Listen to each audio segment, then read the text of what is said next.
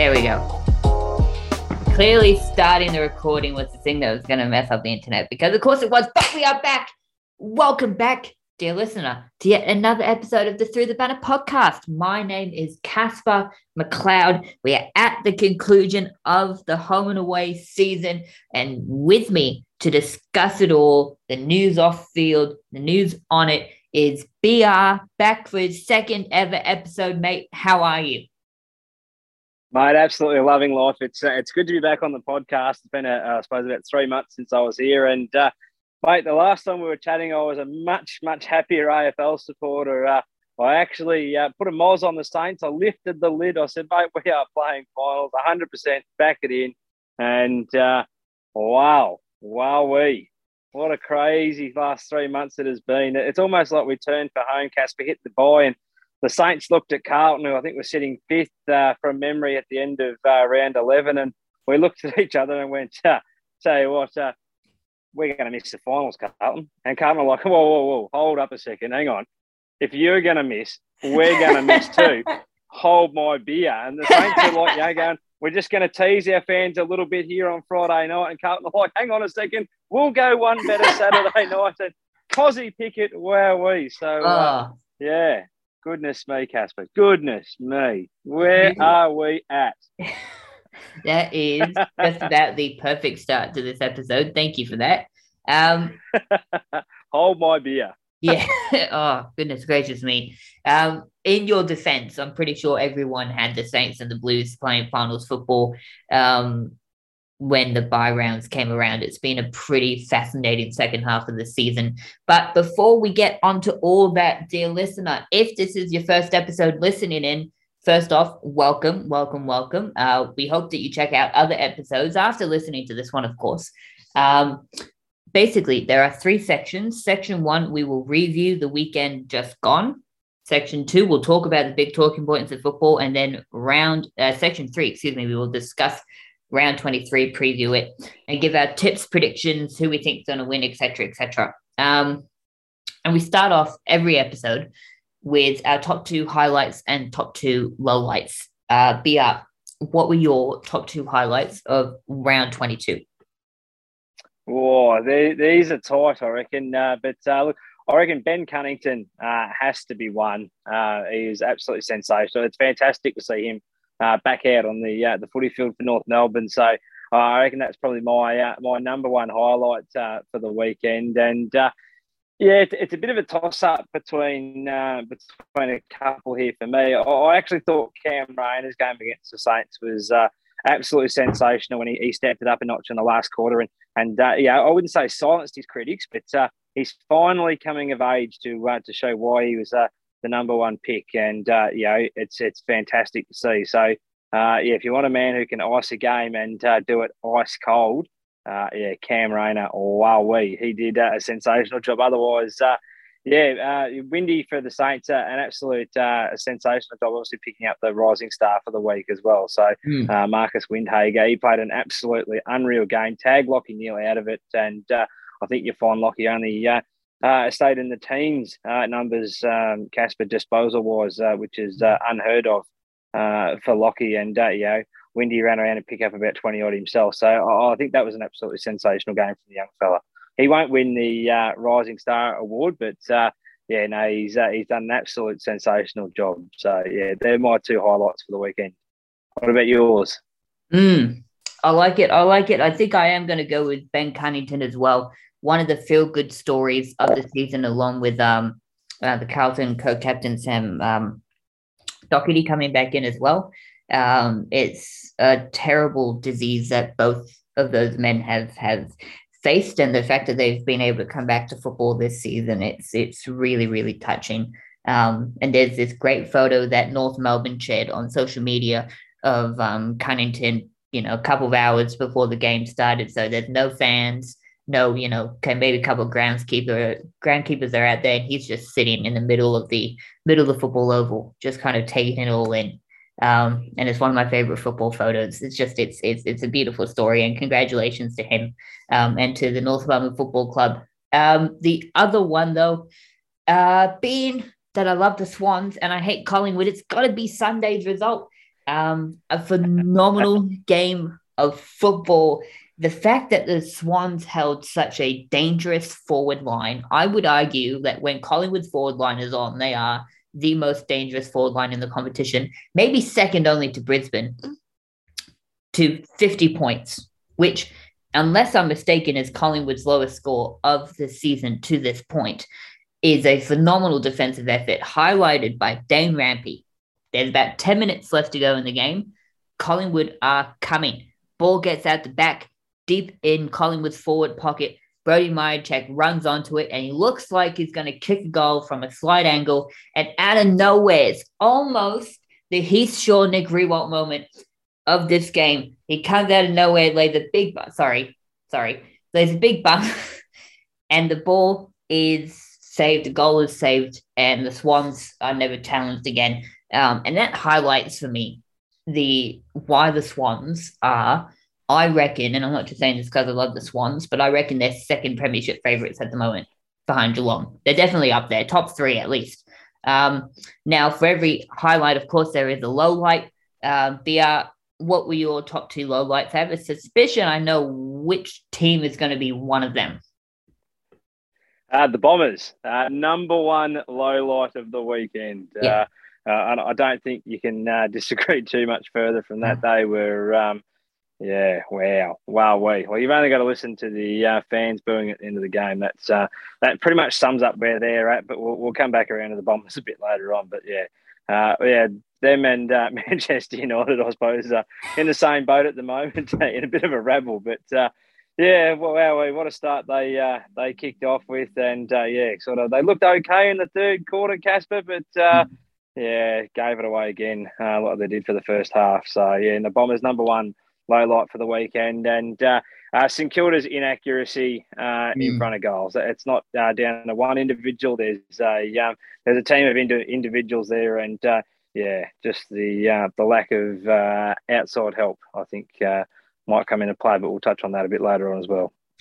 I like it. I like it. For me, yeah, number one, I agree with you. Um, it seems like I can never have when both of my teams are playing in, in in in different games. It seems like I can never have like just a perfect day, right? They either both lose or one of them wins and one of them loses, and it's normally my favorite team, the Bombers, who lose normally. Once again, as I, I was having a nice day on Sunday, you know, the Swans beat Collingwood. I thought, yes, fantastic. I feel great. I feel happy. Change over to the other game. Let's see how the Bombers are going. Oh, they're losing by 50 points. Okay, there we go. Right.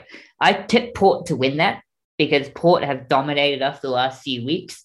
Um, but geez, Louise, that is, and and truthfully, with how many debilitating losses we've had this year, demoralizing losses we have had.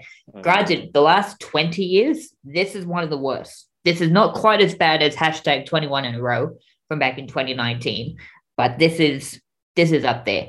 Um, and it has caused a cascade, a cascading effect of of awfulness to to happen at Essendon Football Club. This is a line in the sand moment, as um as one of the senior executives at the Bombers said on the weekend. Um, but yeah, so for me, no, I'm I'm just um I'm just done. I'm just done. We'll talk about it later, but I'm done. Um, as an Essendon supporter this year, I have reached a level of apathy that I have never had for Essendon before. and I feel like a lot of Essendon supporters are the same. There's only what twenty thousand people that showed up for for, mm. for you know one of the biggest biggest clubs in the country. Um, that's unspeakable, even if it is the 4:40 p.m. Sunday um, uh, time slot. And the other one for me is going to be the Carlton Football Club. Now, up by seven points two minutes ago, they concede a goal, which okay, that mark to Melksham never should have happened. He's surrounded by four Carlton players. How he managed to mark that without a Carlton player getting a fist on it or getting a hand, getting anything on it that would deflect it, punch the ball away. Don't know how he marked it, but he marked it. Fine, right? However, minute to go, they're up by a point. You ideally don't want to lose that from that point, obviously. Just chip it around, got to hit targets, and then the kick from Owies to Saad which was like what a 10 meter kick, 15 meter kick falls like five meters short. How on earth did that kick not reach that? And I'm not blaming Owies, right? Not not blaming on just one player, but from that moment on, that game was lost. So, Carlton supporters, if I wasn't an Essendon supporter, I would feel sorry for you, but I am, so I don't. Um, now, BR, let's get stuck into the main talking points of the weekend. And it starts off with arguably the biggest, and that is the Essendon Football Club. First off, let's start with the Alastair Clarkson situation. It looked for a long time that he was going to go to North Melbourne. No way he was going to go anywhere else. And then all of a sudden, at the 11th hour, the Bombers have apparently made a bid for him, and he is apparently strongly um, considering it. Now, I want to ask you should Essendon, right? We have apparently, we've gone for Alastair Clarkson. Is this a good match for us? Is this a good match for Alastair Clarkson, considering that he wants to win a premiership sometime soon? And um, should we get rid of Ben Rutten? Yeah, there's a fair bit to unpack in, in that uh, in that question there. And look, I think it started off, uh, you know, Sunday night when you watch them sort of you know walk off the field, and you know the the the dragging and the sulking from the players and the coaching staff and all those walking off. Uh, you can see clearly for me, uh, you know, especially round 22 of the season, that you go right. The writing is absolutely on the wall. It's either it's either Monday morning or it's uh, it's the next Monday. So uh, when the rumor mill kicked off hard uh, on uh, Neil Mitchell's program on uh, Melbourne radio uh, Monday morning that Ben Rutten was uh, pretty much in, in the firing line and, and out the door. Uh, it really didn't come as a shock to me because I, would said it sort of Sunday night that you can't, a, a, club the size of Essendon, one of the biggest in the country, you cannot be having results like that without the door opening itself. Now that that started, you know, a long time earlier when you got that self internal review that Personally, oh, I don't think it's brought a whole lot out of it. Uh, really, I don't think you're going to gain anything out of that review. I think it's a waste of a, uh, a review that's been done internally of the club. But Ben Rutten, uh, myself, had to go uh, after Sunday Sunday's uh, lackluster performance, and I think you know Daniel g Giansiracusa, Daniel Giansiracusa was meant to be coaching this mm. Saturday. If you followed the rumor mill hard, and then suddenly there's a, a, fair bit of coin being thrown towards Alastair Clarkson, who was allegedly meant to sign at uh, North Melbourne on either Monday or Tuesday following round 22. Uh, looking forward to their um, you know off-season uh, trade period to, to finally get the rebel that is North off the table and magically, you know, with Rutten's you know name sort of pretty much out the door, uh, and the the board of Essendon scrambling Monday afternoon to to have a second meeting within the space of 24 hours to go, well, hold on, you know, Ben, mate, you've got one more week. And, and, let's be real on this. Like, you know, he's only coaching round 23 and then he's out the door. Uh, a season like this, uh, Bombers fans won't put up with that nonsense. And uh, yeah, that's that's going to be absolute curtains for Ben Rutten. So will they get Alastair Clarkson? Oh, there's a fair chance of it. Um, you know, if the money's right, the length of the deal's right, the list at Essendon isn't too bad. You have plenty of good kids uh, rolling around at the Essendon Football Club. Uh, mm. you know, I think you have a look. I think you've already had four or five. Don't get me uh, quoted on that uh, entirely, Casper, but you've had quite a few kids named, um, you know, over the last couple of years as buddy, you know, rising star nominees. So, uh, you know, the, the talent is there.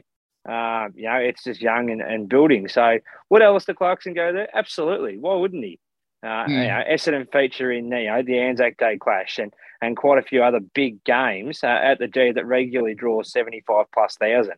That's mm. what he lives for. That's that's Alastair Clarkson written all over it. So yeah. you see an opportunity arise at Windy Hill. Uh, does Alastair Clarkson end up there or at North? Well, to me, he's going to um, he's going to Essendon for me. It's it's written all written all over it right at the eleventh hour uh, until yesterday, uh, Monday. I had him penciled in signing uh, at North Melbourne today. Tuesday. It is amazing how quickly things have changed. I've just had a look when you mentioned the Rising Star nominees. We've had two in 2022, and in 2021 we had. Hold on, I think I just can. Uh, I'm just having a look on Google. Uh, we had three. So yeah, I mean, look, five players nominated in the last two years. That's not too mm. bad. I mean, I'll take it. Um, I want to preface this as an Essendon supporter. if there are any other Essendon supporters listening to this, if we think that Alastair Clarkson alone is going to solve the problems at this football club, we are absolutely delusional, right? And also, just because a coach wins multiple premierships at one club doesn't mean he'll do it at another club, right? Sure, Mick Malthouse, West Coast and Collingwood. Um, but for every Mick Malthouse, there's also been a Dennis Pagan. Two premiership at Northern Melbourne, team of the 90s, etc., etc. Come at Carlton, two wooden spoons, two or three wooden spoons in his time there, and kicked out after a 117 point loss to Brisbane midway through 2007. So I'm just saying, let's, if we do get Alastair Clarkson, let's not be too hasty with our expectations, right? I mean, Hawthorn, he won a premiership at Hawthorn in four years, which was pretty incredible considering how low they were. But also, their drafting was spectacular. Jarryd Roughead, Jordan Lewis, Buddy Franklin. They had Luke Hodge from 2001. That is a core group of players that I think that's lightning in a bottle, right? That that that combination of draft talent going to one football club will probably happen once every 20 to 30 years. Um, with that being said, though, I do agree that Truck's time has come to an end. And I said in 2019, when the Bombers announced this stupid, stupid, stupid coaching succession plan between uh, Woosha and Truck, that it was a stupid decision because I thought Woosha had actually done a decent job. We had a we had injuries galore. We had the club suspensions in 2016, and I thought that he was actually kind of building us up quite nicely. Um, and then we got rid of him. So for me, I'm kind of baffled the fact that we still got rid of him. And last year, I I was kind of come around to it. You know, we made finals football after a slow start, but by golly gosh, and there was footage on Footy Classified that I that left my jaw hanging open, and they used it as an example of the players had checked out. It wasn't from this week. It was from the North Melbourne game a couple weeks ago when we won by eight goals, right? So consider the fact that we're up at this point in the game by about 50 points or so. Pretty comfortable. Nick Hind comes to the bench and there's a spot right next to Ben Rutten, right next to him. And he doesn't sit next to him. He tries almost everything he can to avoid sitting next to Ben Rutten on the bench. Eventually, he has to sit down next to him, and Ben Rutten's trying to talk to him, and he is not looking at him at all, not paying attention to him, not looking at him. He wants to be anywhere else in the world except for on the bench right next to that man. That was gobsmacking, and that was in a 50 point win. Can you imagine how the players would feel after losing by 84 points? Once that happens, it almost doesn't matter what you do, you are probably gone. Especially with Paul Brasher, the um, getting getting shown the door. Apparently, according to reports, an ardent and stringent supporter of uh, Ben Rutten. Now that he's out, I think I think Ben Rutten's days are numbered. Absolutely. Um, but the thing is, they standards have to be better, right? Clarkson has to come in like Michael Voss did at Carlton last year, where he drove standards, and now the Blues are significantly better placed than they were last year. Um, but yeah, what an absolute disaster. Yeah, I know I've been talking for about three minutes straight, but I came up with a metaphor yesterday that I thought was really good for the podcast. So if you don't mind, I'm going to use it, right? Essendon, in the last 20 years or so, right? It's a bit they, they've been a bit like you know that friend that you had when you were graduating high school who was top of the class right? Got top grades got top marks super popular everyone loved him. And you thought that that was a that was a person who was really going places right? I think my internet might have just stopped. Has my internet stopped? Oh no my internet's back Okay, sorry. Wasn't sure if my internet stopped or not. So got, um, got you back. Yeah, I'll start. I'll start the metaphor again. But yeah, clearly the metaphor was so mind-boggling that the internet's taken a while to process it. Basically, the metaphor is you graduate with someone, right? who is top of the class, get top grades, everyone loves him. Clear the fact that he is going to go places, right? And he gets into his, you know, preferred university, one of the best universities in the world, wants to study to become a doctor or a lawyer or something like that, right? But in order to pay for it, right, he has to spend some time working at a supermarket, right? Stacking shelves. And you think, okay, that's fair enough. He'll just, know, do that for a little bit and then he'll go off to university, right? So he defers. That's all good. Then you leave off, you do your thing. You come back 20 years later and he's still there, still stacking the shelves. The dream of becoming a doctor or a lawyer or whatever has completely vanished and he's still there still stacking the shelves, still working at that same supermarket, but now he doesn't have any drive in his life. He has zero ambition. And the thing is, he's not happy about where he is, but he is just apathetic. He doesn't care where he is. He's just accepted it. Yep, this is how my reality is. And he doesn't know how to fix it. It's not. It's not a thing that brings you happiness. It is depressing. And that's what Essendon is. Essendon is depressing, and that's what we've been since 2001. Okay, sorry. Just had to get that metaphor out there. It was so good I wrote it down on my phone. Um, but I'm sure Essendon supporters, we understand, right? Essendon fellow Essendon supporters, we get that, right? Um, okay, to give my voice a little bit of a break, yeah. I want to ask you about this. Jeremy Cameron at Geelong, they are flying 12 wins in a row for the Cats, but Jeremy Cameron pulled up a little bit sore. Apparently, he strained his hamstring, according to SEN. And I want to ask you, is out for the game against West Coast, might not be back for another three weeks, could possibly miss that first final. And I want to ask you, BR, how is this going to impact the Cats?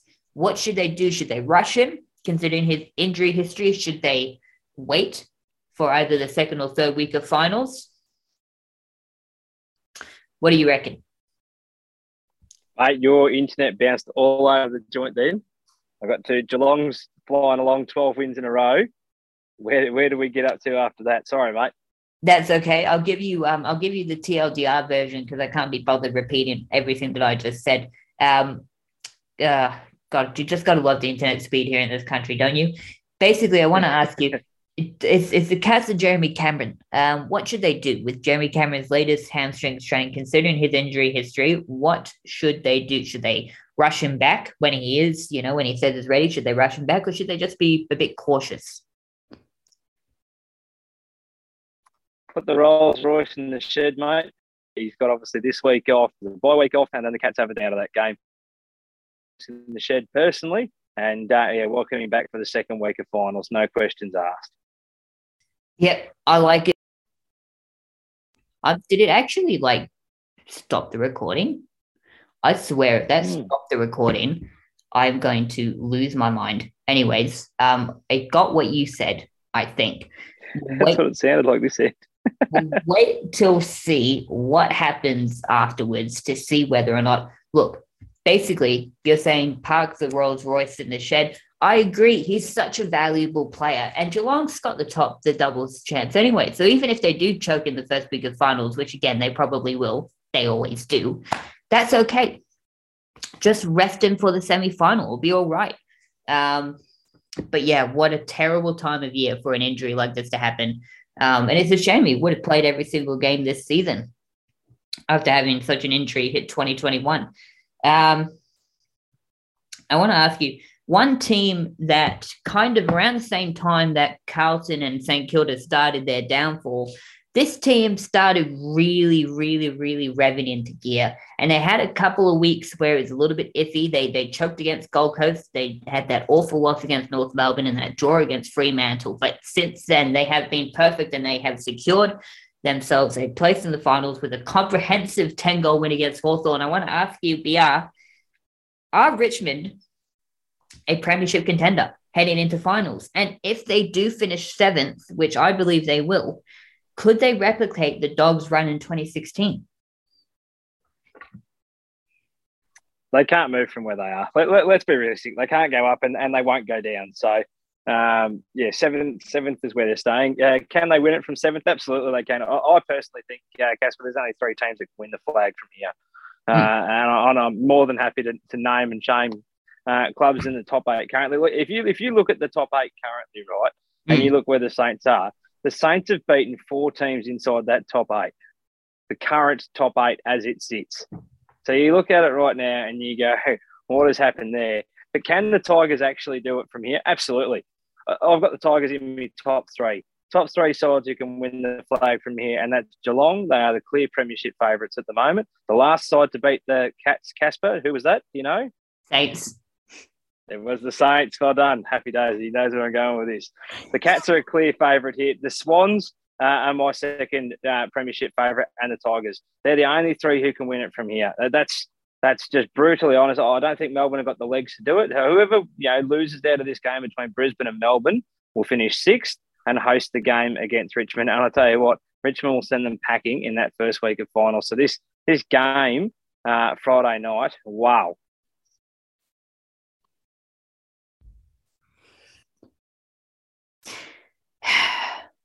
I swear, I have a I have a theory that recording a podcast in the 1920s would be easier sometimes than recording this blooming podcast. It was how slow my internet connection is and the technology didn't even exist 100 years ago.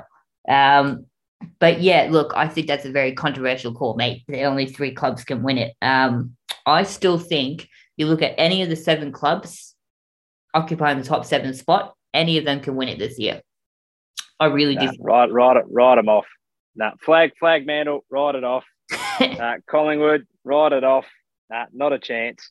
Um, yeah, no, I, I think it's it. Down, down to three sides. Uh, Brisbane just can't do it. Uh, they've proven defensively that they just cannot hold on uh, in games for long enough. Uh, yeah, the, the, Tigers are, yeah, they've got that experience rolling through that side and they are building absolutely nicely at the moment. And uh, Geelong cruising along, they are flying. And uh, yeah, the Swannies, they are ticking along. They've got a lot of power houses that are running around on that side. They're, they're your perfect money ball uh, outfit. The Swannies have got a lot of players, you know, buying into their roles, doing the right thing. So uh, yeah, personally, it's only it's only down to three for me, and uh, yeah, forget about it. Whoever finishes eighth this weekend, uh, that's a token game. I like it, mate. I like it. I like it a lot. Now, um, let's attempt the final couple of questions. let's see if we can get through the rest of this podcast. Uh, Lord have mercy on me. Um, right. So, I want to ask you, right, as a St Kilda supporter, apparently the Saints have refused external help. And I think now they finally said that they'll consider getting external help for Max King's kicking action, right?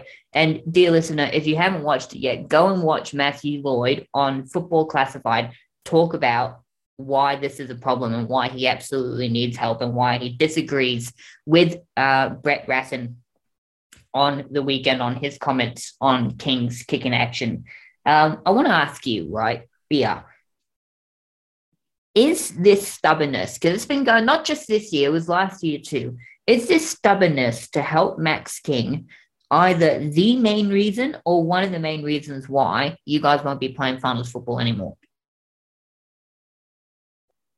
Oh, I wouldn't put it solely down to Max King, you know, being the reason we're not playing finals. There's a lot of games that we um, we crapped the bed, Casper, uh, to put it plainly. Uh, you know, only look back to Cairns when we you know lost to Port by a point and you know coughed up a few other games. You know, lost to the Bombers, should never have lost to the Bombers. You know, when you look at the way they were travelling at the time, uh, you know, should have beaten them. And, and, there's a couple of other sides. You know, I won't start you know naming shaming every club, but uh, you know, to, to go ahead and you know, you look at the sides we have beaten inside the eight uh, currently, and you go, wow they've actually beaten some big names. Like we've knocked off the Tigers. I mean, we didn't just knock them off. We absolutely flogged them early in the season.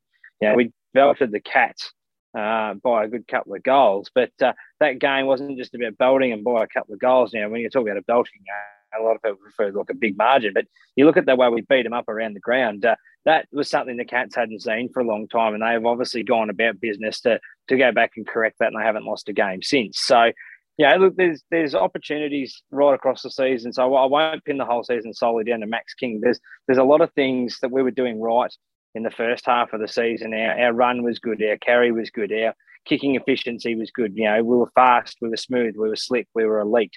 Uh, and then you turn the corner for home. We had a week off uh, with the bye, and and I don't know where this game plan of you know mark the ball, chip the ball around, kick it backwards, panic, fumble it, muck it up, turn it over, and stand still.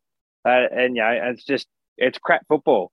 Uh, and then you know you look at it, we get the ball back. You know you mark it, everyone stops. There's not a single player moving around the ground. You go back and watch the footage from the last you know month, especially the last month uh, yeah, a lot of St Kilda blokes will take the mark and they'll stop the game. You watch all the good sides; they'll take a mark, handball on, get the run and carry, and away you go. It's it's not good looking football. We're kicking down the line and hoping. So, uh, know, when you're trying to bomb long down the line, yeah, it's it's not not doing it for me. So, whatever that game plan is we've had in the back half of the season, it's uh, it's a defender's dream. You know, send it, and that that's all on themselves. So, uh, but Max King, wow yeah, the, the kicking inaccuracies on uh, Friday night. I'm, I'm lucky uh, I don't have two snap wrists and a, and a you know broken TV. So, um, know, Matthew Lloyd's offered external help for the last couple of years, Casper, and uh, obviously coaching him there at Haileybury College, uh, Haileybury College uh, there in Melbourne. Um, you know, Lordy said he'd, he'd, do it for free. So you, are talking about yeah, an AFL goal kicking legend who's kicked uh, you know approximately 928 goals uh, you know, in in his career, he's offering his help for free, and the club's going not interested. Oh, where are we at? That'd be like Jason Dunstall, or you know, but no thanks. But we're going to roll around with uh, with some under 10s kid who's going to give us a hand. Like you know, Jarryd Roughead's had two years with this. You know, we've got eight assistant coaches at the Saints, and not one of them can work it out. Like, come on, it's um, yeah, it, it's getting a bit harsh. So, but you know, now they're in talks of trying to get Lordy or or someone like that in to give us a hand. So uh, yeah, stubbornness and arrogance uh, for the last couple of years is uh, is definitely up there. That's for sure. Two games after I unmute myself, I'm going to mention two games that I think cost St Kilda a spot in the finals. Now, uh, the first one was that game in Cairns that mentioned, lost by a point. Right, St Kilda kicked four eighteen that day. So there were obviously a lot of players missing a lot of really easy set shots. Max King kicked two goals, two in that game. Not terrible, right? 50% accuracy, not great, but not terrible. He, I reckon those two goals that he missed, I reckon I could have kicked them.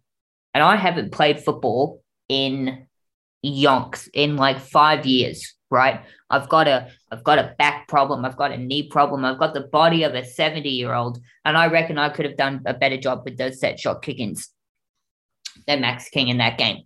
That's one game that he cost you. The other game was Friday night, zero five in a game that you lose by just over two goals. Now, it's unfair to place the blame solely on him. But the fact is, if he kicked four goals straight against Port Adelaide, instead of two goals two, or if he kicked even three goals two or, or four goals one or five goals straight against Brisbane, you guys win and you guys are still inside the eight comfortably.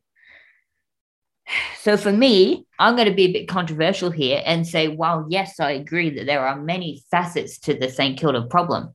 The fact is that Max King has twice cost you guys games of football that had you won your finals place would be booked by now. So with that, yes, I think he has cost you guys a spot in the finals. And I'm saying when I say him, I really mean the football club for not offering him external help that he has badly needed for two years. Think about it. He's kicked 48 goals, 41 this year. He could be well on the way to 90 goals this season if the club had gotten their heads out of their backside and stopped being so arrogant to say, no, no, no, no, no, no, it's all right, it's all right, it's all right, we've got it, we've got it, we've got it, all right? That's like your house being on fire, right? The firefighters come and help you, and then you say, no, no, no, no, no, no, no, thanks, no, thanks, no, we don't, we don't need your water, we don't need your hoses, right? We don't need your firefighters, right? We are good, we've got this. Meanwhile, your house is burning to the ground. Get some help. Seriously. Anyways, last question before we go on to the tips. Uh, it will come down to Carlton or the Western Bulldogs for that spot in the eight. I want to ask you, BR, right? There's a great quote in football, and I'm struggling to remember who said it. Deserve ain't got nothing to do with it. But I want to ask you, who deserves to finish eighth the most out of those two teams?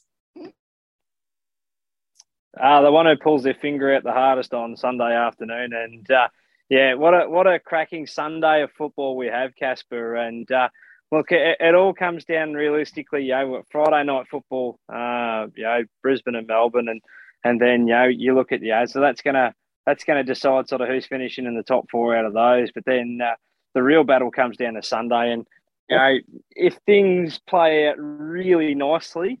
Um, you know, if uh, if the dogs lose, uh, happy days. If Carlton get flogged by about twelve goals, happy days.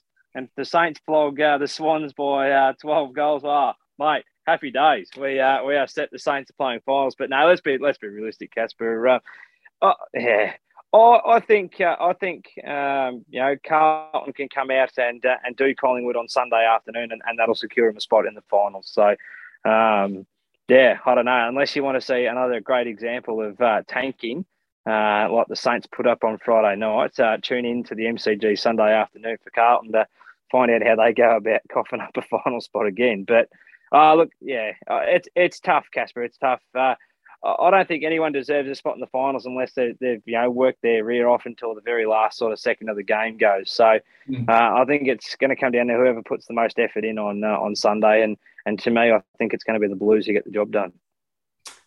Interesting. Hmm.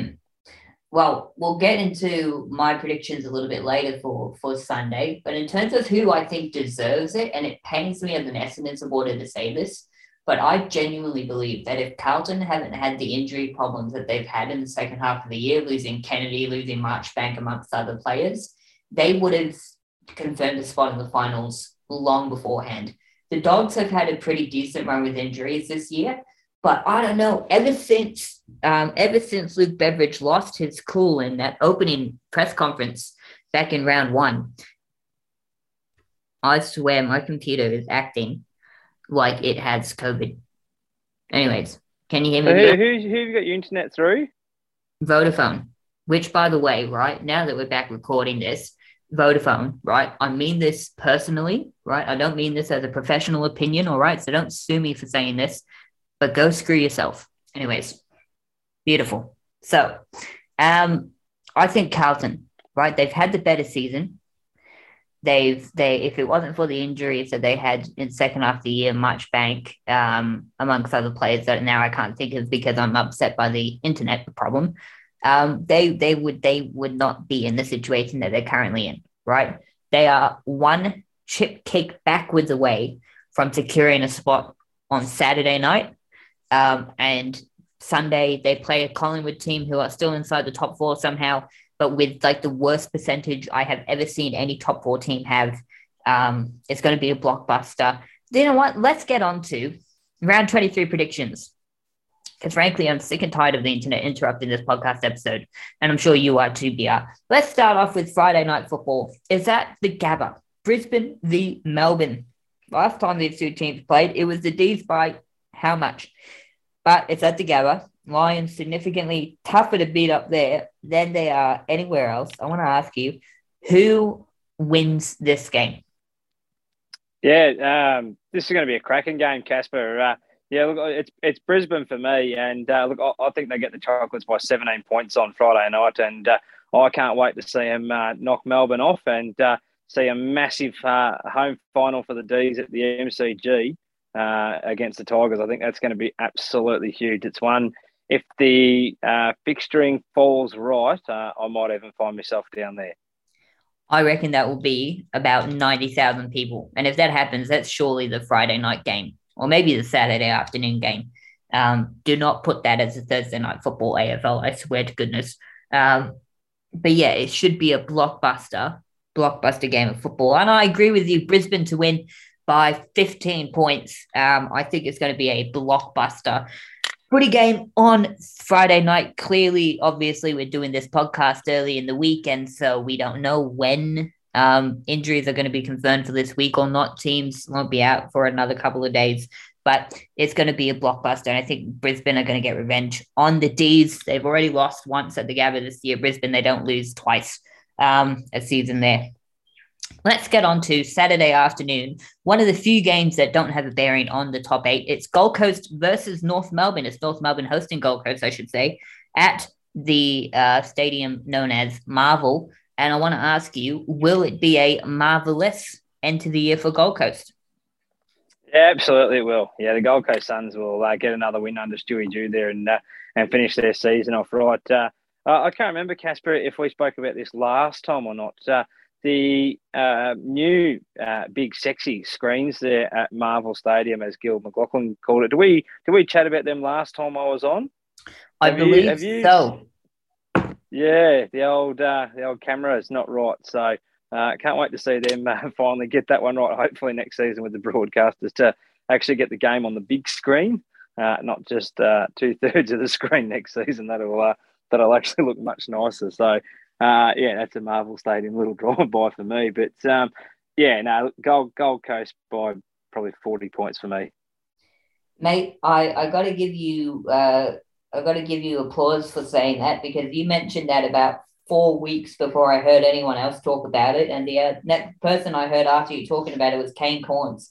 So um, good on you, mate. You were way ahead of the curve on that one. Um, and full kudos to you. That's a great. That's a great call about the uh, about the screens at Marvel Stadium, and I can't believe that they stuffed that up. Um, but yeah, I agree with you. Gold Coast fired out. Gold Coast by anywhere four to seven goals.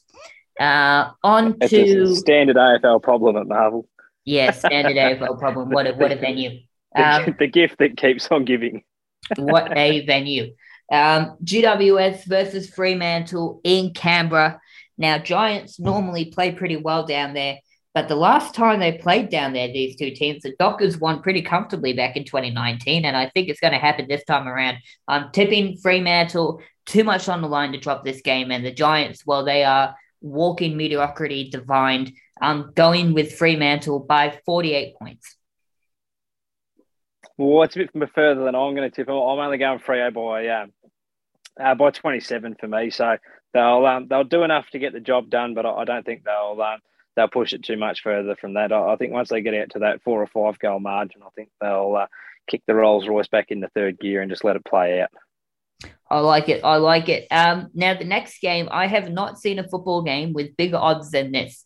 It's Geelong versus West Coast. Now, of course, gamble responsibly.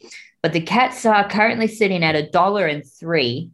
The Eagles are sitting at twelve dollars fifty. I have not seen a bigger discrepancy in a game of football ever. This is massive. Be uh, surely the Cats win, but by how much? Oh, yeah, by how much? And that's another one, Casper, because uh, Chris Geelong have already got the minor premiership sewed up in the bank. Uh, I can't see them going overly hard uh, in that game. They'll be looking for some bruise-free football. And uh, look, I, think they get the job done by uh, by 50 to 60 points. I, I don't think they'll uh, absolutely cruise home a huge win. Uh, I think they'll do just enough uh, just to prove that they're uh, they're the big cats in town. But yeah, that'll be about as far as they roll. Dangerfield's milestone game. That is, um, congratulations to him. I'll never forget after his first game ever for Geelong back in round one 2016. Dad and I going to visit Kardinia Park and seeing their Hall of Fame, and he was already in it after one match. And yep, sure enough, he has proven that great of a legend for them. Um, so congrats to him. Yep, tipping the Cats by about 60 points as well. Wouldn't be surprised if it's more than that. On to Essendon versus Richmond, and I am so nervous for this game. BR, it's Shane Edwards has just announced that he will retire come the end of the year. So this is his last last home and away season game. Shane Edwards, fantastic effort by um, Titch to make it that far. I want to ask you, BR, the Bombers have not beaten the Tigers since 2014. Um, will the Tigers beat the Bombers for the 15th billionth time in a row? Uh, yes. Yeah, after the uh, insipid performance served up last week by the Bombers. I don't think there's any amount of um, pep talking or soul searching they can do this week to to come out and have another crack and, and upset the Tigers. I think the Tigers will uh, yeah, cruise home here. Uh, probably yeah, 44 points for me. I think you're being very generous. I could see the Tigers absolutely annihilating us. Um, I'm really nervous for this. This could be a 10 goal loss for the Bombers, and I'm, I'm gonna I'm gonna tip Richmond by 50 points. I wouldn't be surprised if it's more than that. Um, yeah, let me just say the difference between the two teams with sashes, I don't think has ever been quite as stark as it is at the moment. And that is very depressing considering that Richmond, not too long ago, was in the midst of a 37 year drought. Um, and the fact that Essendon are now only 15 years away from matching that is very, very scary. Um, I just want to shout out to Casper while we're touching on Richmond. Uh, shout out to Tom Lynch, uh, kicking a big bag of eight last week at the G's. The first bloke to kick eight goals uh, at the MCG in the new 18 team era. So uh, well done to Tommy Lynch. Is that true? Wow, what a stat that is. Mm, um, nice yeah, little one. That's a great stat. Full kudos to you, Tom Lynch. Um, equal career high. Yep, and uh, his highest bag at the Tigers. Yeah, it's a great effort from him. Um, an unheralded part of that Richmond forward line, I think. And uh, great effort by Maurice Rioli Jr. I think he only had like four touches, but it was like the best four touch game you've ever seen. Um, now, on to the other Saturday night game. I was going to tip the Crows in this one until I found out that Robbie Gray is retiring after this game. Big Robbie Gray, I want to ask you, BR, is Robbie Gray the greatest Port Adelaide player to have ever played? No, no, no, not even not even close. I think there's uh, quite a few others uh, uh, ahead of Robbie Gray personally. Um, but I tell you now, when I read the news uh, today, as a Tuesday, that Robbie Gray was retiring, I couldn't have been a happier man. Uh, that man, Robbie Gray, has been the bane of my existence as a St Kilda supporter for the last umpteen years. Any time you see a close game where St Kilda is just in front, that garden gnome has come out of nowhere and popped up like a little sprinkler. Casper pops up out of nowhere and goes bang. Uh, yeah, no, uh, yeah, well done to uh, Robbie Gray on a sensational uh, career. Uh, but yeah, if uh, if clubs are out there seriously looking for someone with a bit of leadership and a bit of talent, I think he's the perfect man to try and lure into a club. even trying to get him for just a one or a two year deal to, to bring in that that leadership experience and knowledge, footy smarts. I think that that would be absolutely invaluable. So uh, yeah, well done to Robbie Gray on a fantastic career. And yeah, the the power for me, I, I can't see Adelaide, um, you know, turning it into a blackout uh, at the Adelaide Oval by pulling the plug on the power. But uh, yeah, I think the power for me are going to uh, to roll home here with a, uh, I reckon a thirteen point win. Uh, Ooh, I reckon it's I like it. A, a close showdown. This one. I like it. I like it. They normally are pretty close showdowns. Um, but yeah, I'm tipping the. I got to look back to what's that round two or three this year when they had an absolute perler. So ah, Dawson, um, Dawson, yeah, yeah, unbelievable. Unbelievable. To quote, I know we went off watching it on our couch. to quote, so to quote one of my favorite. was Oh, to quote one of my favorite um, Dennis Cometti quotes, granted, he was talking about Zac Dawson, the St Kilda player, but nevertheless, it's one of my favorite um, Dennis Cometti quotes when he said, Oh, Dawson. That is Dawson. And indeed, it was indeed Dawson in round three. Now, on to Sunday. It's Hawthorn versus the Western Bulldogs down in Tasmania. Now, the Dogs, they don't just have to win, they have to win by at least a couple goals or more. BR, are they going to get there? Are they going to do it? It's the Hawks and Tassie. They beat the Dogs there last year late. The Hawks in Tassie, Casper. That's that's the big one, isn't it? The Hawks down there in Tassie. They are a, a, fairly handy little side down there in Tasmania, and they haven't been too bad this season. Uh, I'll give Sam Mitchell credit. I think his first year as a, as a Hawthorn coach would be a pass mark uh, for me. Um, but yeah, look, the Dogs have a want to drive towards finals. Uh, can they get it done? I think just. Uh, and yeah, they very nearly uh, didn't quite get up over the Orange team uh, last week. I mean, the Giants. Uh, so uh, shout out to Kelly. Um, So ah. you know, I think it's going to be a, a, tight encounter, but the dogs by fifteen for me. They get it by two and a half. You know what? Right, that whole before, before, before we go on, right? That whole I feel so sorry for her because, like, honestly, so many, so many different, um, so many different uh uh, commentators, every commentator stuffs up, right? And that's granted, that's probably one of the worst mistakes I've heard. But hey, I was commentating a football game on the weekend. right, that featured Benalla, and I called them St Kilda because they're both called the Saints. And that was on Saturday after I watched them on uh, after watch St Kilda on Friday night. So look, right, mistakes happen, and I feel sorry for her. um, granted, uh, I even watched. I watched a. The Giants have embraced it though. Oh, look, I watched the um, I watched the 2013 and replayed the 2013 grand final recently with Rex Hunt commentating, and I'm pretty sure Rex Hunt called Tendai Mzungu Tendai Mzungai. Yeah, I reckon you're right. Which is uh, Brian, which is definitely Brian Taylor dropping the magic on Triple M radio during the 2016 grand final after Tom Boyd kicked the goal. Absolutely, absolutely. Look, right, every commentator makes a mistake, and I hope, I hope, I really hope that it doesn't stain her career. That, um, but um, yeah. Granted, Brian Taylor, I'm not a big fan of him, but that moment definitely deserved the magic dropped. Um, as for this game, the dogs, yeah, I'm tipping the dogs to win by 20 by 20 points. I think it'll be really, really close. It could be Brisbane v West Coast, you know, are the Lions going to get enough to get into the top four last year? And they just did late. I think it's going to be the exact same thing. Now, mm. Sunday, Carlton versus Collingwood. They got 80,000 between them at the MCG earlier in the year. BR, what's going to be the crowd this time around? Is it going to be another 80,000?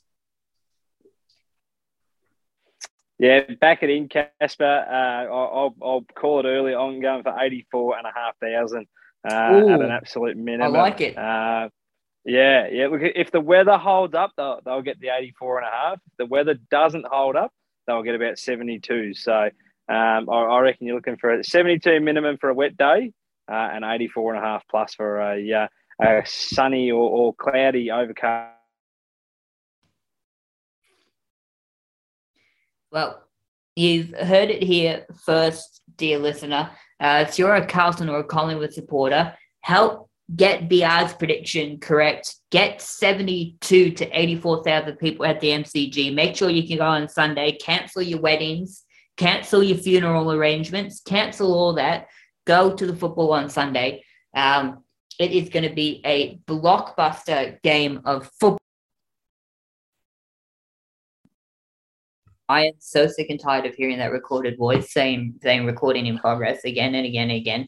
But I don't know what you heard, BR. I've just basically I've said I've put a call out to all Collingwood and Carlton supporters listening uh, to make your prediction right, 72 to 84,000. Let's make it happen, people. Um, Carlton, I think at the moment I'm tipping them to win. It could change. It is only Tuesday. Once the teams come out, we'll see injuries and, and all that. Um, I think Collingwood have hit a wall and I think it's going to be quite a bit for them to get back into it. I think Carlton are going to win, clinch that eighth spot, and it could be Collingwood versus Carlton at the MCG in an, in, an elimination final. Excuse me.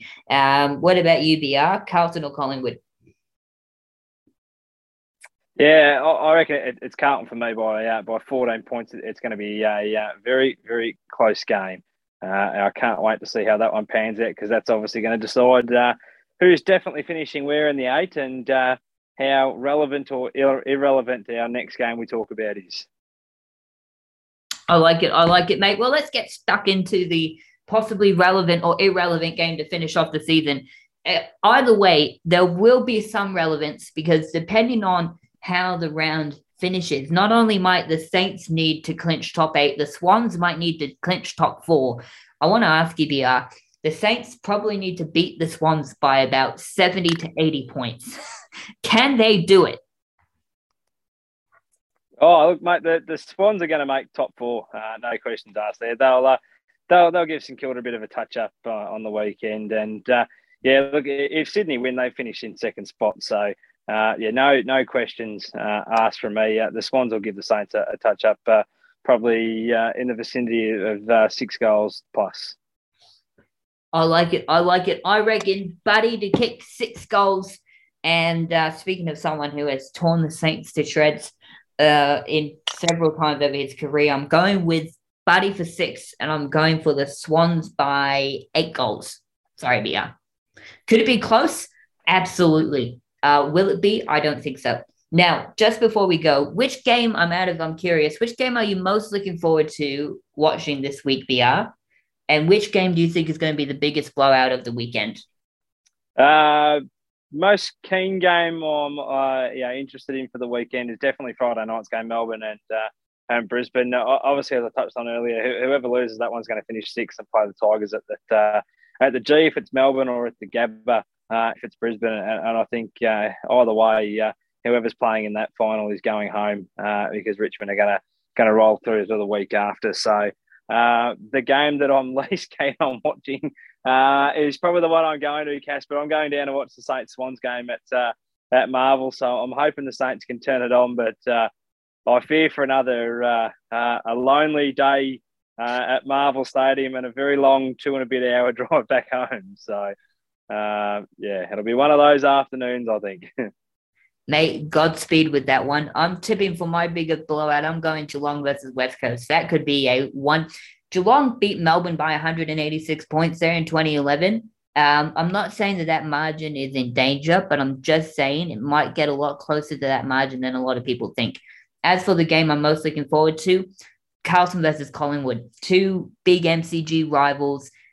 MCG will be rocking 70 to 80, maybe even 90,000 people there. Carlton need to win and they're in. Collingwood need to win and they're in the four. Uh, it's going to be a blockbuster finish to the home and away season. BR, thank you so much for bearing with me and bearing with my internet. Right. Thank you very much. I appreciate it. Uh, best of luck for Sunday. Thanks, mate. Appreciate it. Cheers. And thank you, dear listener, for listening to this episode of the Through the Banner podcast. Thank you for bearing with us while we go through some technical difficulties. If you live in Australia, you understand my frustration. And join me and a co-host next week as we review round 23 and preview the final series. It's also AFLW season just around the corner. So please do join us as we will start some podcasts on that as well. Thank you, dear listener, for listening. And until then, sayonara.